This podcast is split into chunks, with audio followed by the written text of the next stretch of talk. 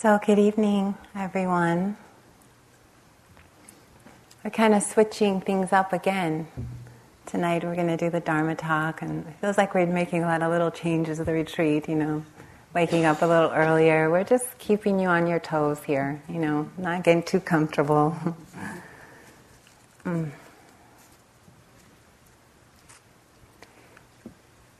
And it's really sweet. I feel a lot of gratitude in this moment, just that I'm on this retreat, gratitude for the rain.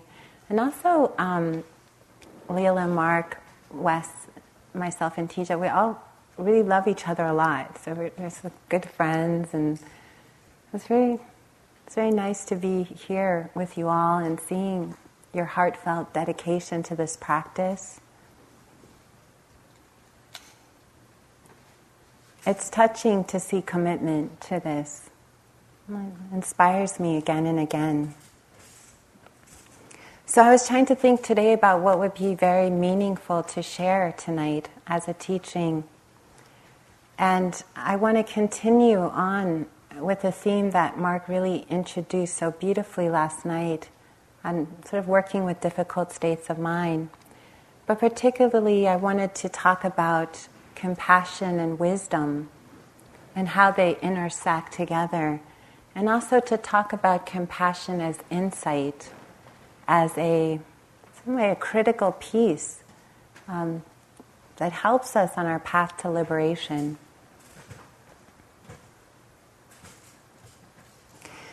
You know, I'm like a lot of you when I, I grew up, we get told a lot about compassion, and when we come to meditation, when we hear about compassion, we really associate it with something outside of ourselves. We think of it, oh, right, I'll give a dollar to the homeless person. There you go.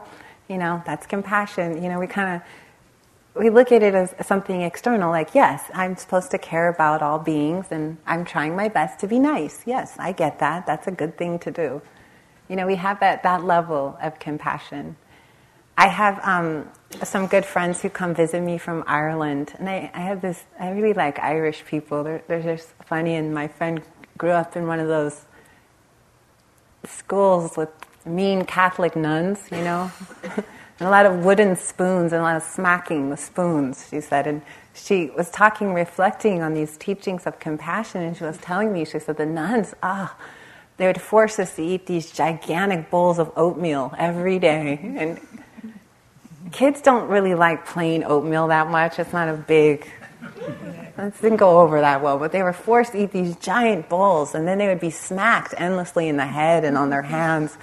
And the nuns would say, Eat your oatmeal. Don't you know there's starving babies in Africa? And smack them again. Have you no compassion for them? Eat, eat. And you know, they would be crying and eating, and this went on for years. So her feelings about compassion was mixed to some degree. Like they were my role models. These were nuns, you know, and and so I don't get it, you know. I'm trying to be a nice person, you know. That was kind of her assessment of it. But really, this quality of compassion that the Buddhas are talking about is much, much deeper than that. It has much more far reaching effects than that. It's actually insight into compassion as a response to life. And I want to talk about this as a response to our inner life.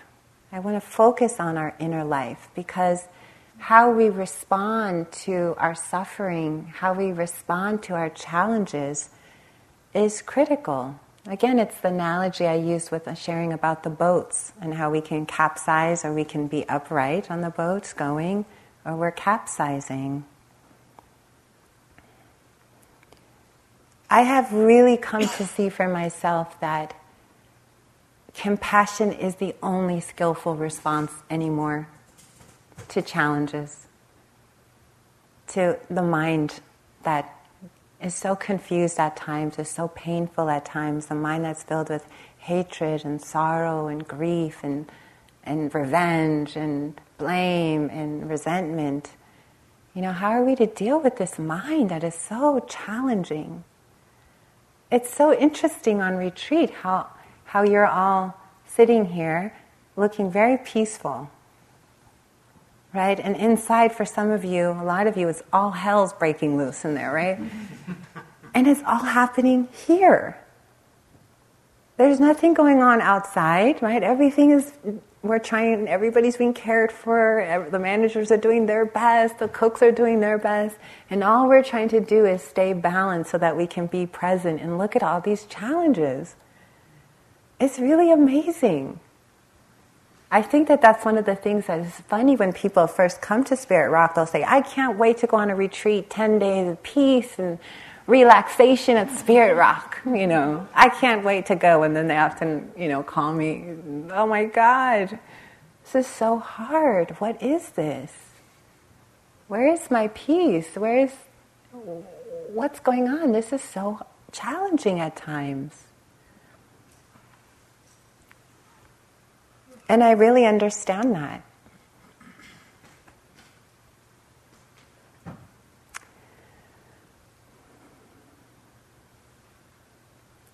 You know, when I grew up, I grew up in the Los Angeles area, right on the Compton Long Beach border.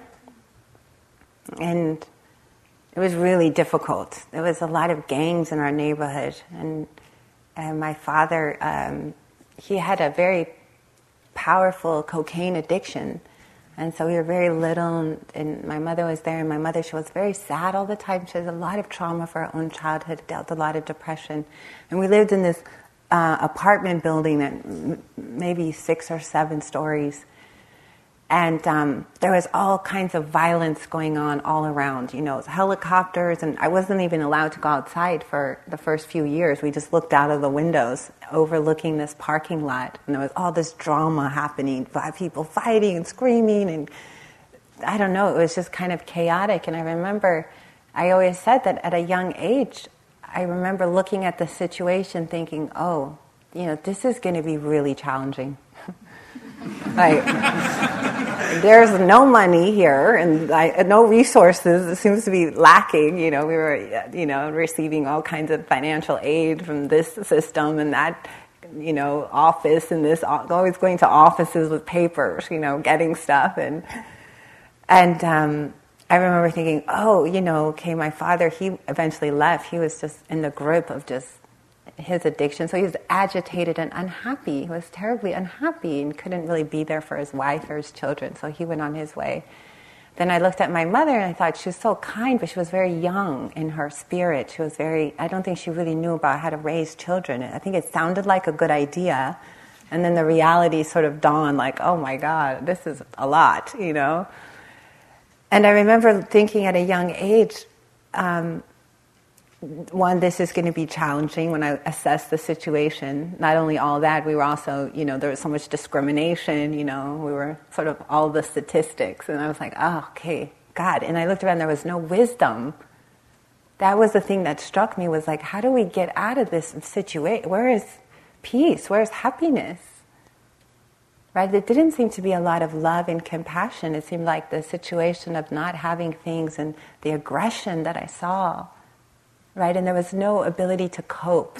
Nobody knew how to cope with what they were experiencing. They were acting it out all the time, right? So this person's upset and they go bonk that person or do something that, you know, it was just ongoing. And I remember at a certain age, I became very saddened by that, thinking, how is there, how am I supposed to live like this? And I didn't understand. And so that affected me very deeply on my path as I got to be older, I began to be very interested in wisdom and compassion. You know, at a very young age, I sought that out. I thought, well, how is there, what is all this and what is the meaning of this? What is the teaching in this? You know, how, how do we deal with the suffering that we face in our lives? We can create more madness. We see this on a huge scale in our world. It's really the inability to be able to deal with grief and sorrow and despair. Nobody knows how to deal with their mind.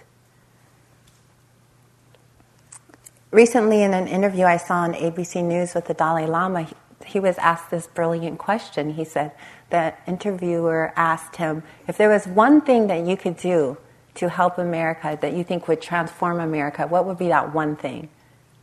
And I thought, oh, that's a good question, right? Yeah, what one thing?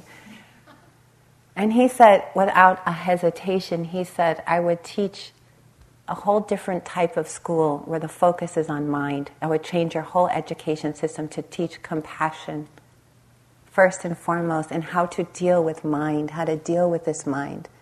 That's what I would change about your culture. That's what I would change. And I thought, that's really beautiful. Right there, we don't get a lot of training in this. Most people grow up, if not like my situation, might have been a little dramatic, but we grow up and we don't have role models in wise action right? How many of us were lucky enough to even have some wisdom around, right? We see people acting out. We don't, not a lot of wisdom there. So, when I heard the teachings of the Buddha when I was very young, I went on my first retreat, I was very happy. I felt like, ah, this is it. When I heard about an enlightened being and the potential for freedom, I became very excited by this that there's actually people out here in this world who have become liberated, who have committed their life to peace. For me, on my first retreat, the Dharma was such profound medicine. I can remember I was in Yucca Valley. It was before this hall was built. And they used to do these, Jack Kornfield, who has become my main teacher, he used to lead these 10 day retreats down there. They still do. And they would do 10 day retreat for beginners, and then they would do a 10 day retreat for advanced, like one day later. You know, they would have a, a break in the middle. And I remember I drove down to the retreat, um, and I'd broken up with my boyfriend, and I had all my stuff in my car. I didn't even have a place to live. I was getting unemployment. I'd got fired from this job, and everything was unraveling. And I remember driving 10 hours down, and I'd been crying the whole way down 10 hours from Northern California to Southern California, and my car was covered in Kleenex and Diet Mountain Dew bottles everywhere.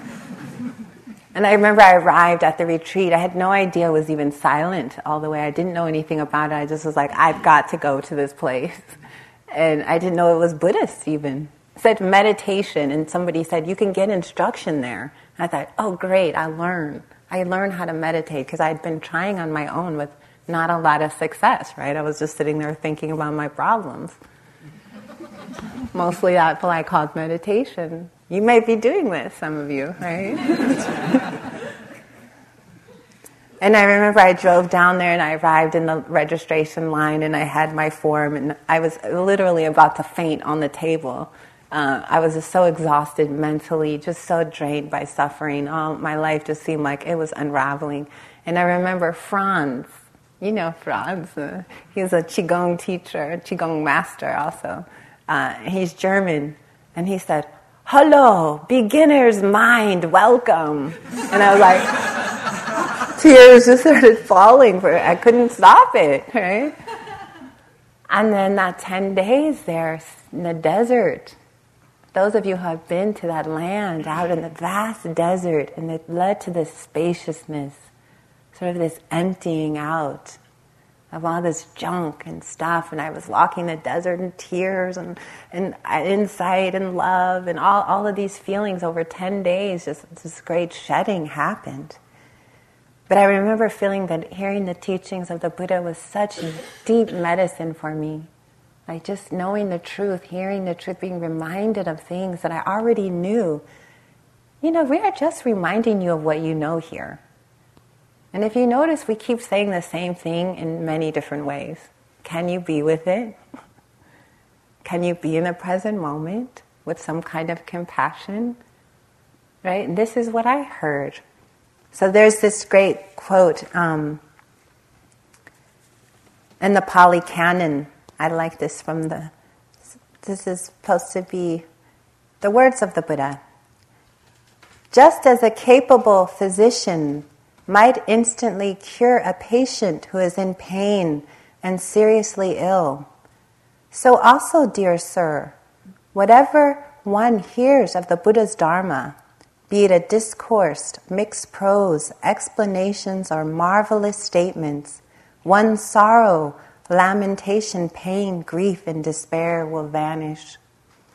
Just as if there were a beautiful pond with a pleasant shore its waters being clear, agreeable, cool, and transparent, and a man came by, scorched and exhausted by heat, fatigued, parched and thirsty.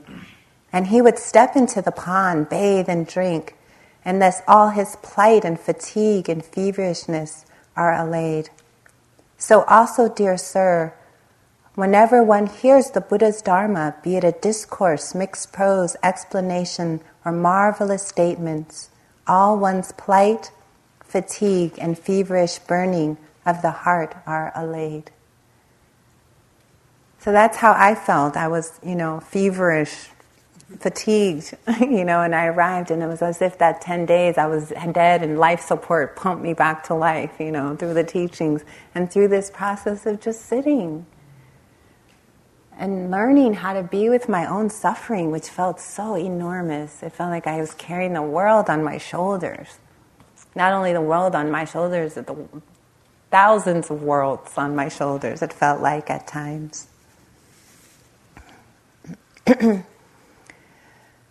so, to be able to meet our experience, which is what we have to do moment to moment, we have to show up. One needs a lot of compassion for that. you know, one of the other stories I wanted to share a little bit about was that um, this year I spent five months on retreat. I went on February, from February to July. Uh, I spent five months in Crestone, Colorado. And I love to do long retreats. I have this very, mm, very powerful yogi side. I guess you could say I'm very much in the world, but then I love to go and practice for long periods. So I went to initially to spend five months at a little Tibetan center in the foothills in Crestone, Colorado. And after two months, I decided that the center was a little bit too noisy. And there was only eight yogis could fit there, but they like to chat during meals. Could you imagine a lot of talking all during the mealtime? Uh, and it wasn't a lot, but it was enough to think, well, I, I just need a little more quiet. So I heard about this cabin way up in the mountains, one of the nuns at the center said, Well, if you really want to be alone, go in a cabin, right? I thought, ah, cabin, yeah. You know, you read stories about people out in the woods, in the wild, you know. I thought, this is it, me in the wild. But I, I don't know them. I'm not, I long to be very naturey, but it's not how I grew up. I grew up on concrete. So it's a little bit like me in nature. I love the idea of it. So I thought, this will be a challenge.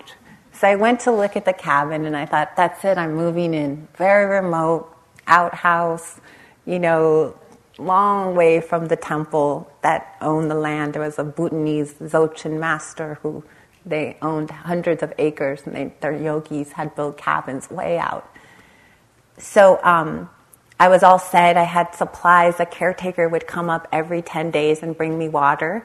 And then there was a little family, a couple who owned a tiny little organic market in town. And I went to them and I told them about my retreat. And they bowed actually and said, We'd love to help you. We'll haul up the vegetables for you. Right? And we'll, we'll do that because, you know, may our food help you. They're really into this, you know, helping all the meditators in this little town. So, um, so I got all situated and I didn't have, I decided to give up my cell phone. It didn't work there anyway, but I, you know, decided I would really, whatever happened, happened. So I had this sort of fearless m- mindset when I was moving into the cabin. And so as soon as the caretaker drove down the hill, I can remember it was as if some deep fear, like he was leaving in the truck, going way, you know, on this road, and I was like, wait, you know. And I felt like at that very moment I descended into the deepest fear I'd ever known.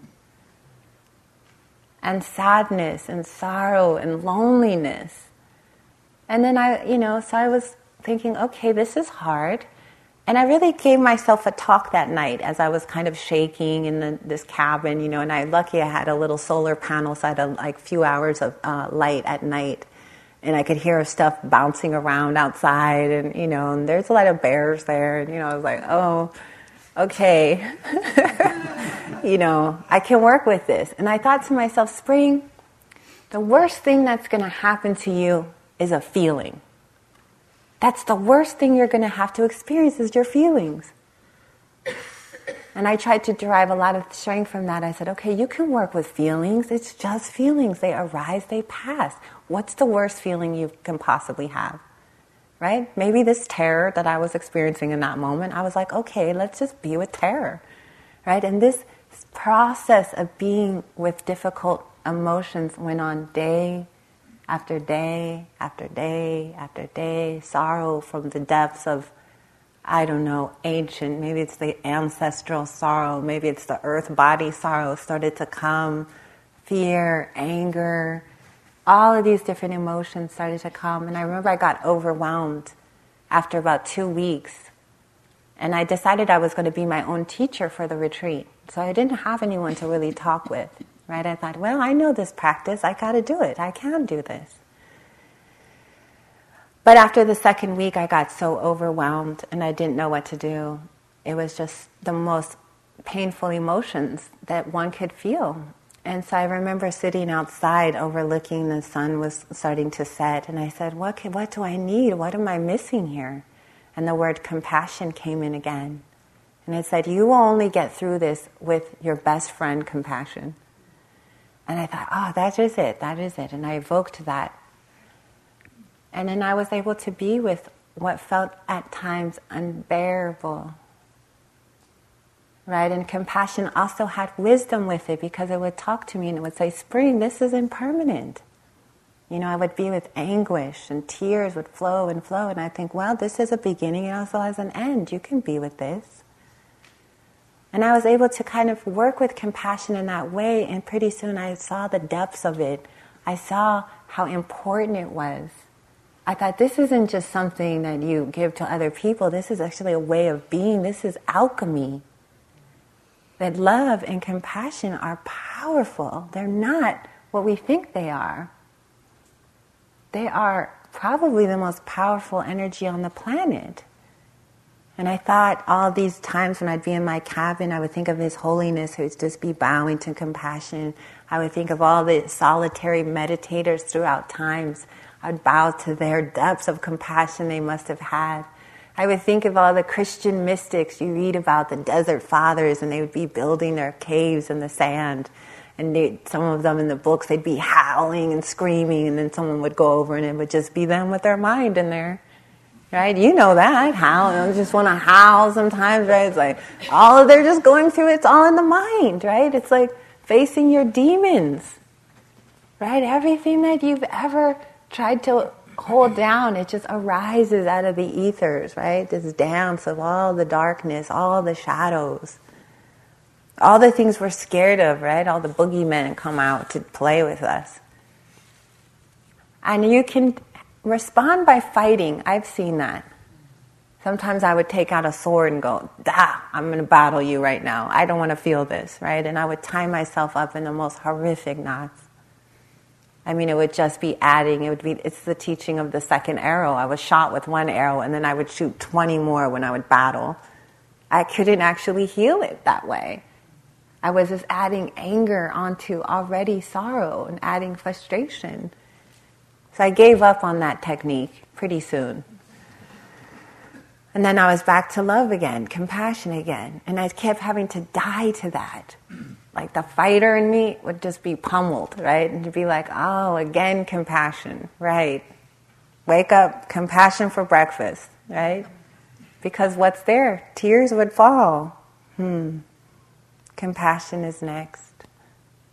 You know. Wendell Berry, my favorite poem by him, To Go Into the Dark is the name of the poem.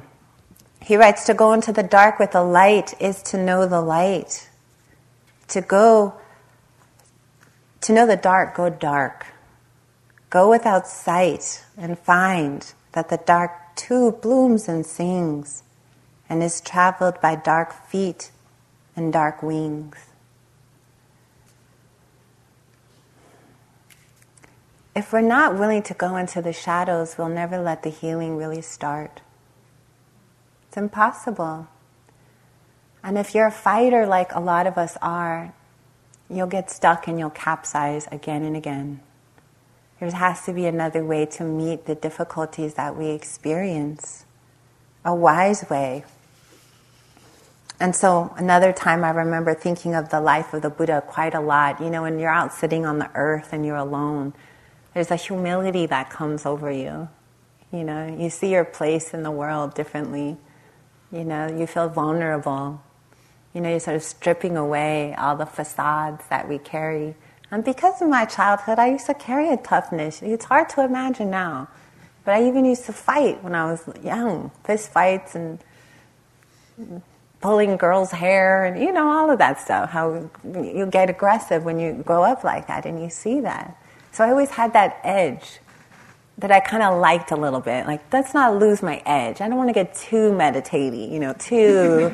you know what we have a fear of losing here? Like, oh no, who will I be without, you know? I don't want to lose me, you know, that. But it's kind of like an aggression, though. it's not really something that serves us, but we like it. Right? We, we think it serves us in some way, but actually it becomes the it becomes a huge hole in the boat. But we just don't see it for a long time. So this way of being, you know, this way of being where we embrace what's difficult, we're able to meet ourselves is key. It's essential. The fighter gets taken down, and we want it to get taken down actually. Because that energy of war and aggression and anger, what happens is it beats us up to death. It turns on us. We become the object of that. Have you noticed any aggression toward yourself in the mind while you're here? Like self hatred or some intense judgment? It's like we wake up with this little voice in the head. There was a girl on the young adult retreat that we taught here in uh, August, and she said it's like being in the phone booth with a lunatic with a megaphone, right? And she was really asking for help, like get me out of that. I gotta, I don't know what to do, right? And I was like, we we can work with this lunatic and I said, it's important you see this lunatic because this is the force of madness in our world. This is the driving. You're, what you're seeing is the shadow. You're seeing what is the, this energy that everybody is listening to. Right? And I, and I tried to work with her with that. And I was encouraging her to be with that and how mindfulness we help to soften that. But we can't beat up the lunatic right? If we start punching or karate kicking or getting it won't it just gets louder, right? It gets two megaphones, right? It grows in size. And I said, what happens is over time with mindfulness, we disarm it. We take the megaphone, right? Take it down. Then at some point, we're talking to the lunatic. Then at one point, we're embracing the lunatic. We're teaching that lunatic about love and compassion, wisdom and then it transforms in some way. We can't really fight it. That's not the way.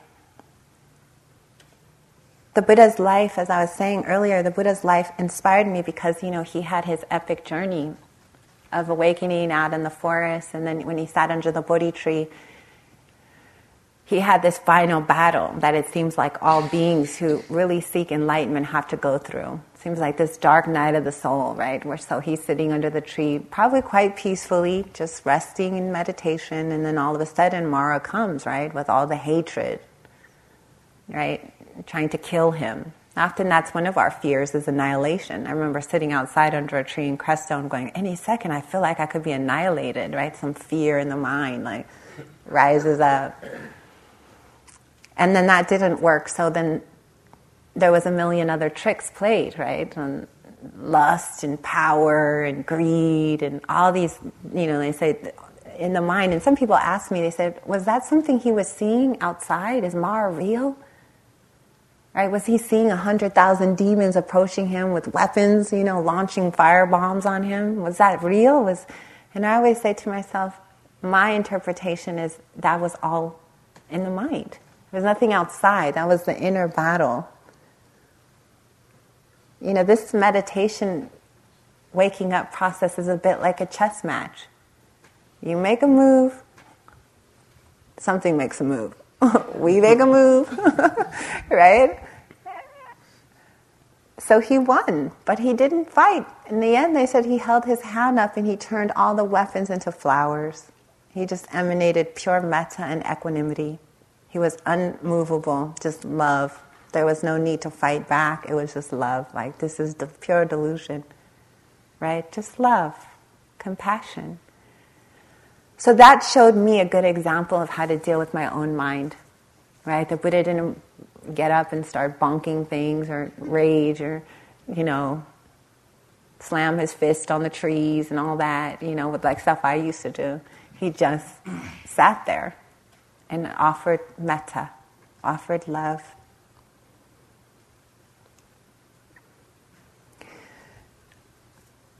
You know, I often meet a lot of people and they, they'll tell me that they want to heal. I meet people all over Oakland, run retreats a lot, and they'll say, Well, I really want to heal. And I used this analogy with a couple people today who I saw in interviews in New England at the Center Insight Meditation Society, they have all these foxholes. They have a lot of foxes. We have a lot of foxes here too, but in, in New England there's a lot of foxholes. So it's as if I'm outside one of these foxholes and I'm saying, Come here, little foxy, come out. You know, if you stand there long enough, you can maybe see them or they may come out or poke their head out or something, right? But it's as if I'm out there holding a baseball bat like, come here, little foxy. And the fox is actually quite smart. Right? They see someone with a baseball bat, they're not going to come out. Our emotions are like that too, right? We have all these things and we want to move it and we want to heal, but we're standing there with a baseball bat going, come on out, come on out, yeah, uh huh, and then whack, right? Have you noticed that energy with certain emotions? Like, oh, that fear again. Get out my bat, just no, right? It's this energy of aggression. And so then we don't open, then we, we're not able to really let go. So we just have to be, start to look at that, how it is that we really do heal, how it is that the mind really gets liberated. I was touched by a story that I read about a friend forwarded me about the soldiers who are coming back from Iraq and Afghanistan and how there's some there's a certain percentage of them that are suffering with the most extreme post-traumatic stress disorder. And um, there's a lot of people interested in teaching mindfulness to these soldiers, counseling them. There's a whole a whole group of people very compassionate about caring for these young men who are coming back, and their lives are changed forever and they're dealing with something quite serious. If they don't get treated, they often commit suicide, the most extreme cases. And so, this was a story about um, a pilot study that they're doing at the University of San Diego that they found has been very helpful. So, I read the article. And um, one of the worst things about the soldiers' uh, side effects, or one of the issues around post traumatic stress, is their night terrors, or their nightmares. And they're not even regular nightmares. It just becomes a horror of reacting and they're sweating and crying or anger and they're, you know, even sleepwalking. It becomes really dramatic to the point where they don't want to sleep or they no longer can sleep. And if you don't sleep and you are dealing with psychotic thoughts, imagine that. It doesn't take long before there's a serious, a really serious break um, can happen. You need to have sleep. So they started to train these really um, brilliant dogs to work with the soldiers. And so, what the dogs do is they're trained to sit up all night long and hold vigil. So they sit by the bed of the soldier. And when the soldier starts to go into the night terrors, the dog very, very um, lovingly goes over and taps, makes a tapping motion on top of their chest, like a rhythmic tapping motion over the heart. And then the soldier can kind of wake up and then when upon waking, the dog starts licking their face. Right? It's not so sweet. I know. I was like, and they just do that, and then the dog, and then the dog helps the soldier again feel they're they're safe, right? Figure out where they are. Oh, okay, I'm in my bed. Reorient, and then after a few minutes of kind of petting the dog and interacting with the dog, they can go back to sleep. And I thought, gosh, that's just pure compassion, huh? I was like, if everybody on the planet had a dog to tap them like that and we're freaking out, you know, imagine we'd all be able to sleep better. We'd all be like, okay, this is good. So the soldiers have reported the ones that have received these dogs, I think it was 500 of them initially, they're having huge, huge, um, you know, symptom reduction. And so they're training like thousands more dogs now. They're going to put through the program. But you have to find also a special type of dog, right? So even these dogs have some capacity to be attentive, to be mindful, right? And to be looking and then to do the action at the right time. It's amazing, these beings. So I felt like that was such a beautiful display of compassion.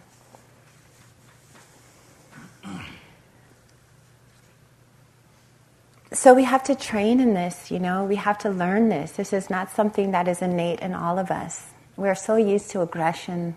We th- our culture is very aggressive with ourselves. We live in a, an aspect of our culture doesn't want to feel right? We don't want to. It's problem. It's named a problem to feel, right? It's a it's a symptom of something gone really wrong if you have feelings, right? So therefore, there's a big quelching, stuffing of a lot, repressing of that. So we are going up the stream here. Another side effect of compassion that I love a lot is it is not only does it help you open to your own emotions, but it actually will give you real compassion for others. Because I don't really think that it's honest compassion. If you're not able to have it for yourself, I don't know if it's how really uh, powerful it can be for others. It's because I've done so much of my own work with myself that I'm able to get so close to suffering now in other people. You know, I'm able to go right to that, right there, and be like, yes, you know, up close, really touch it really go with somebody through the depths of something, right? Because I've gone there with myself and I know the outcome is we'll get through it. Compassion makes you strong. That's what's beautiful about it. It's not the baseball bat that we derive strength from, actually, it's love. And if you think about it, the most powerful people on the planet, just think about the people who really changed our world. They were just filled with love and compassion right? Their, their love did it. It made a strength in them that was unwaverable. And I feel like that's the kind of strength we need to wake up. Like there's something powerful that if we want to say, I will become liberated, we have to draw on something really powerful. We draw on the truth. We draw on the power of the truth in that moment. Yes, I can be with this. I can open to this.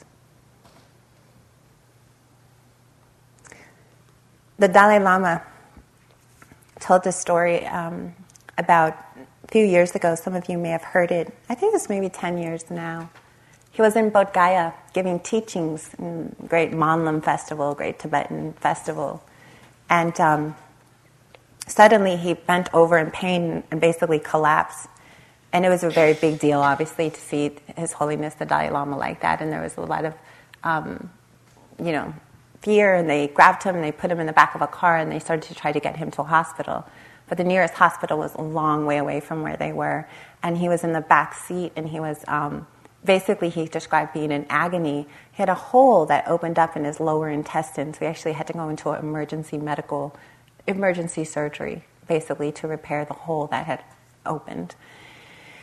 And so he said he was in the back seat going over these bumpy roads, you know, and, and driving quite quickly. And he was just in agony. But he's looking out of the window. They're in Bihar, very poor state in India. And he sees a child that is pushing a bicycle. And he describes this child as being half his body. He obviously had polio. And it, obviously he had nobody to take care of him just by he was covered in mud and looked quite sad. And he was crawling, pushing a bicycle almost on the ground, and the Dalai Lama saw him, and in that second, he said his whole heart went out to, you know, doing compassion practice. You know, like, oh, may you be happy and peaceful. And then he said, at that moment, all my pain was gone. You know how he does like that. like, all pain gone. And then he was describing the power of compassion, saying that, you know, that there's somehow in himself just doing that was able to alleviate his own his own pain. We're so connected to people.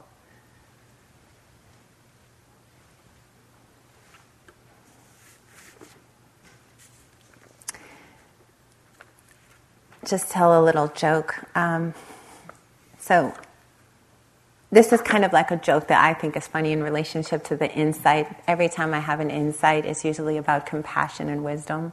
And usually I have an insight into love, and I'm like, oh, yes, just surrender.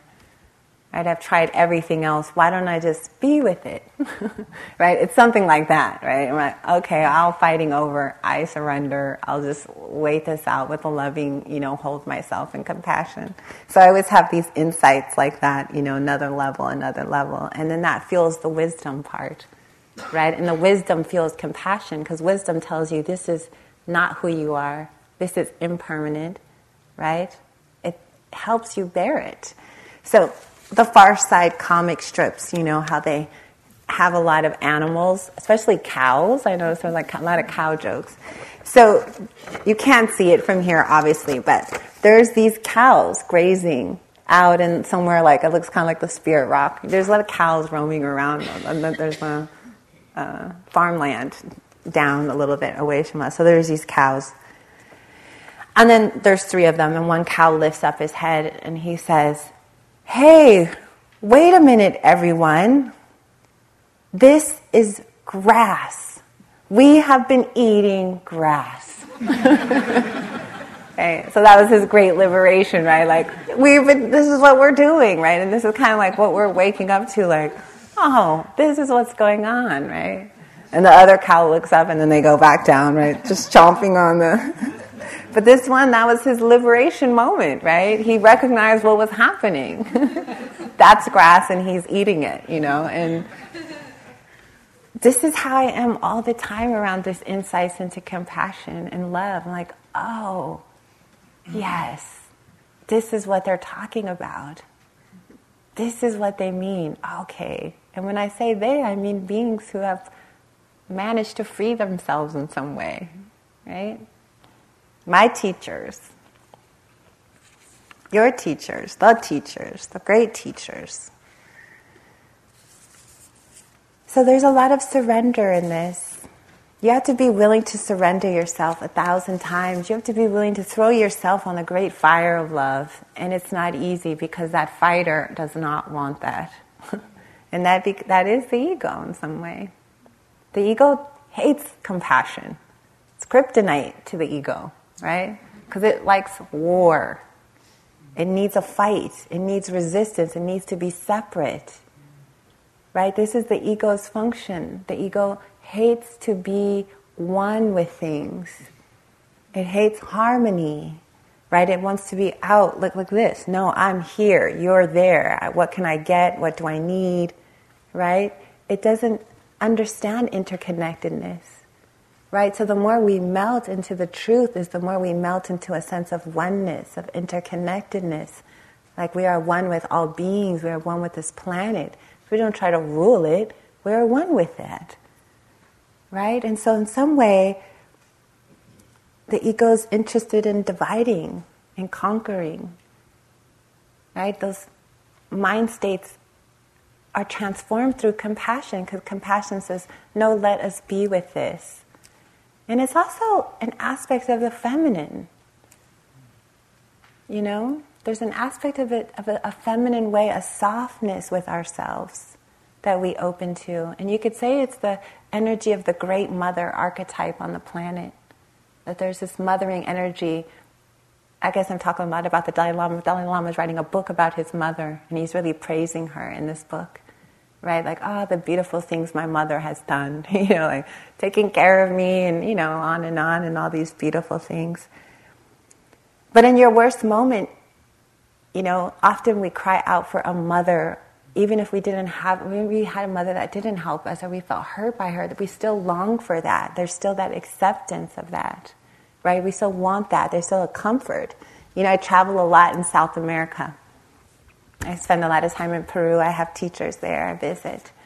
And even the most machismo men, right? The most, when they're upset, they're like, Mary, right? They'll just be crying, wailing, Mary is what they want, right? this, this energy of, because in her they get compassion. She holds this kind of love and compassion, right? They remember compassion when they see that, even if they're not conscious of it. It's the way they soften into that. So there's a way that we can balance ourselves in that way. We need both the feminine and the masculine in our system. We can't do it out of balance. We need we open with the softness of compassion, but then we're steady with the strength of the masculine. Right? We hold steady, we hold visual with the strength of like I can meet the moment. But we meet it with that softness of love right? And those two together, I think, are very powerful. And I've seen these start to try to balance in myself. So I offer that as a little bit of a, a help and an image. Also, just to share with you, when I was going through so much sorrow in my cabin, you know, and of course I made it through, right? I got out, I'm happy now, I'm going through life, you know, there's ups and downs. But that was an initiation, my goodness. But it was initiation into love, into like how love, how meeting moments with love alchemizes, transforms. But in some of my worst moments where I couldn't sleep and I felt distraught or I felt sad, I would, I would put up, I would make a little, I had a little futon mat, little futon mat, and I would push it up against the wall and I'd put all these pillows back there and I would lean into these pillows and I would imagine there were these great bosoms of like the great mother and I would like nestle in because I was all alone, right? So I would nestle in and kind of imagine there was these great arms around me, you know. and that way I could actually get sleep. You know, I was like in the arms of the great creator of all of this. The Prajnaparamita the image of the mother of the Buddhas right? She holds all of that. And that's the compassion wisdom. She represents wisdom and compassion.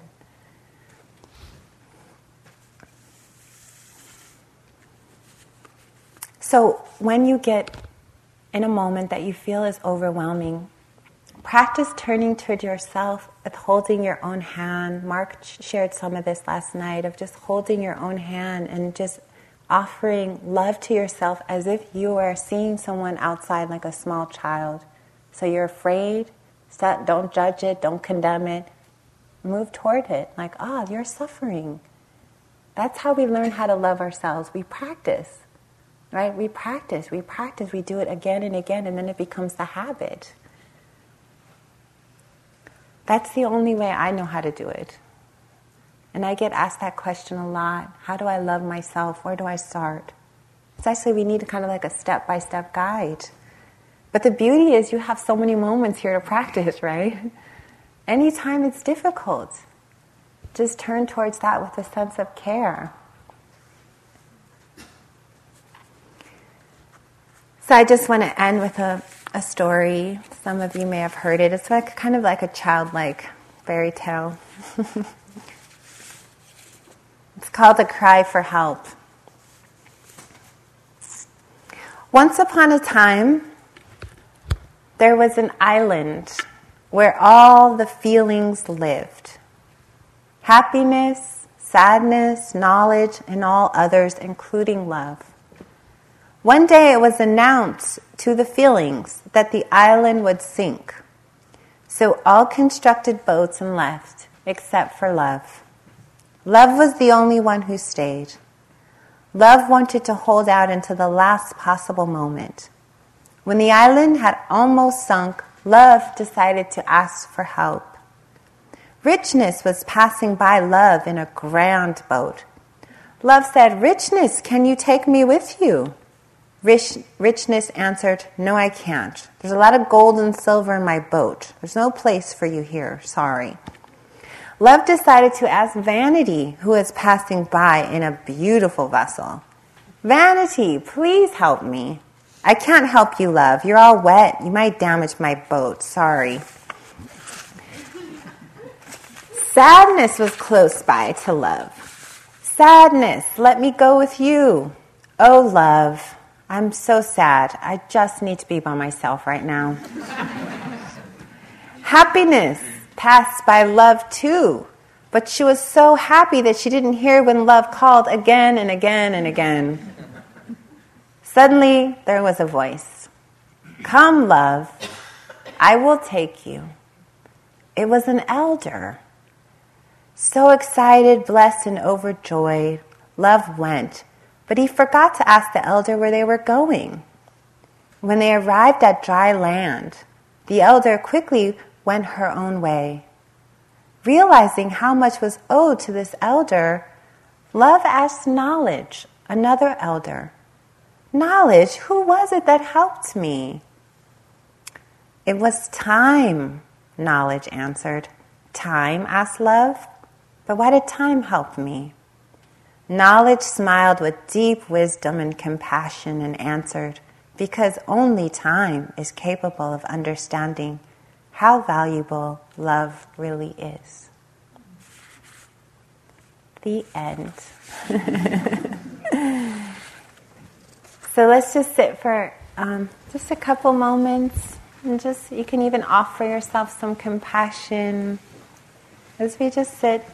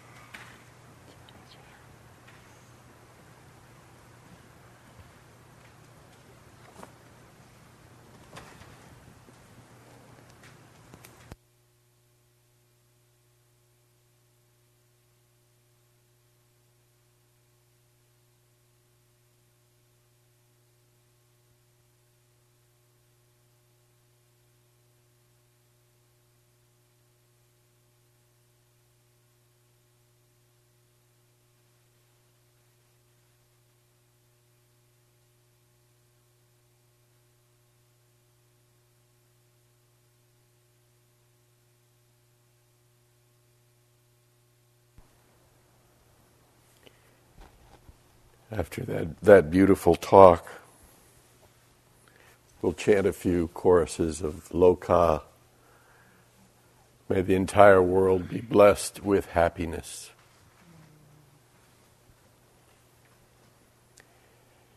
Lo. Maybe that was too low. Loka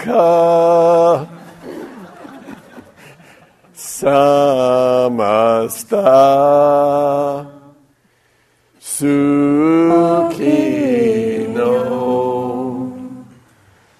bhavantu. Loka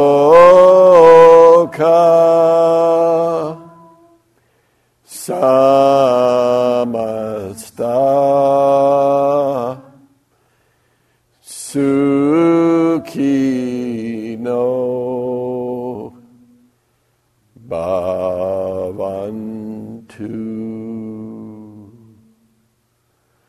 Loka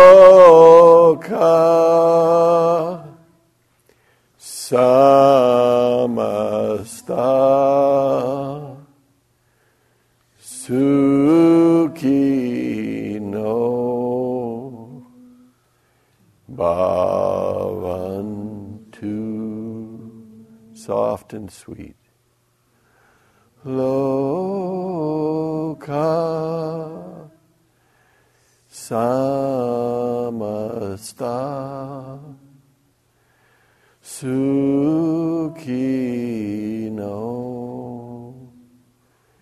bhavantu like you really mean it. Loka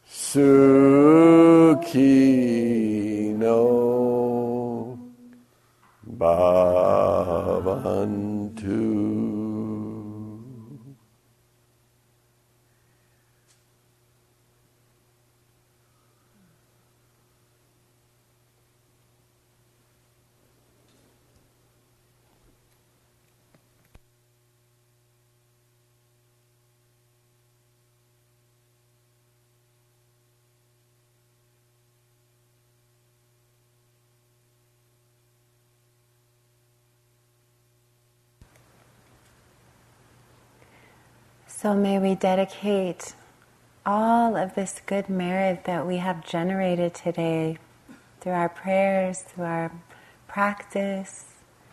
May we generate more love and compassion and dedicate it to the welfare and the liberation of all beings. And may we quickly attain Buddhahood on their behalf.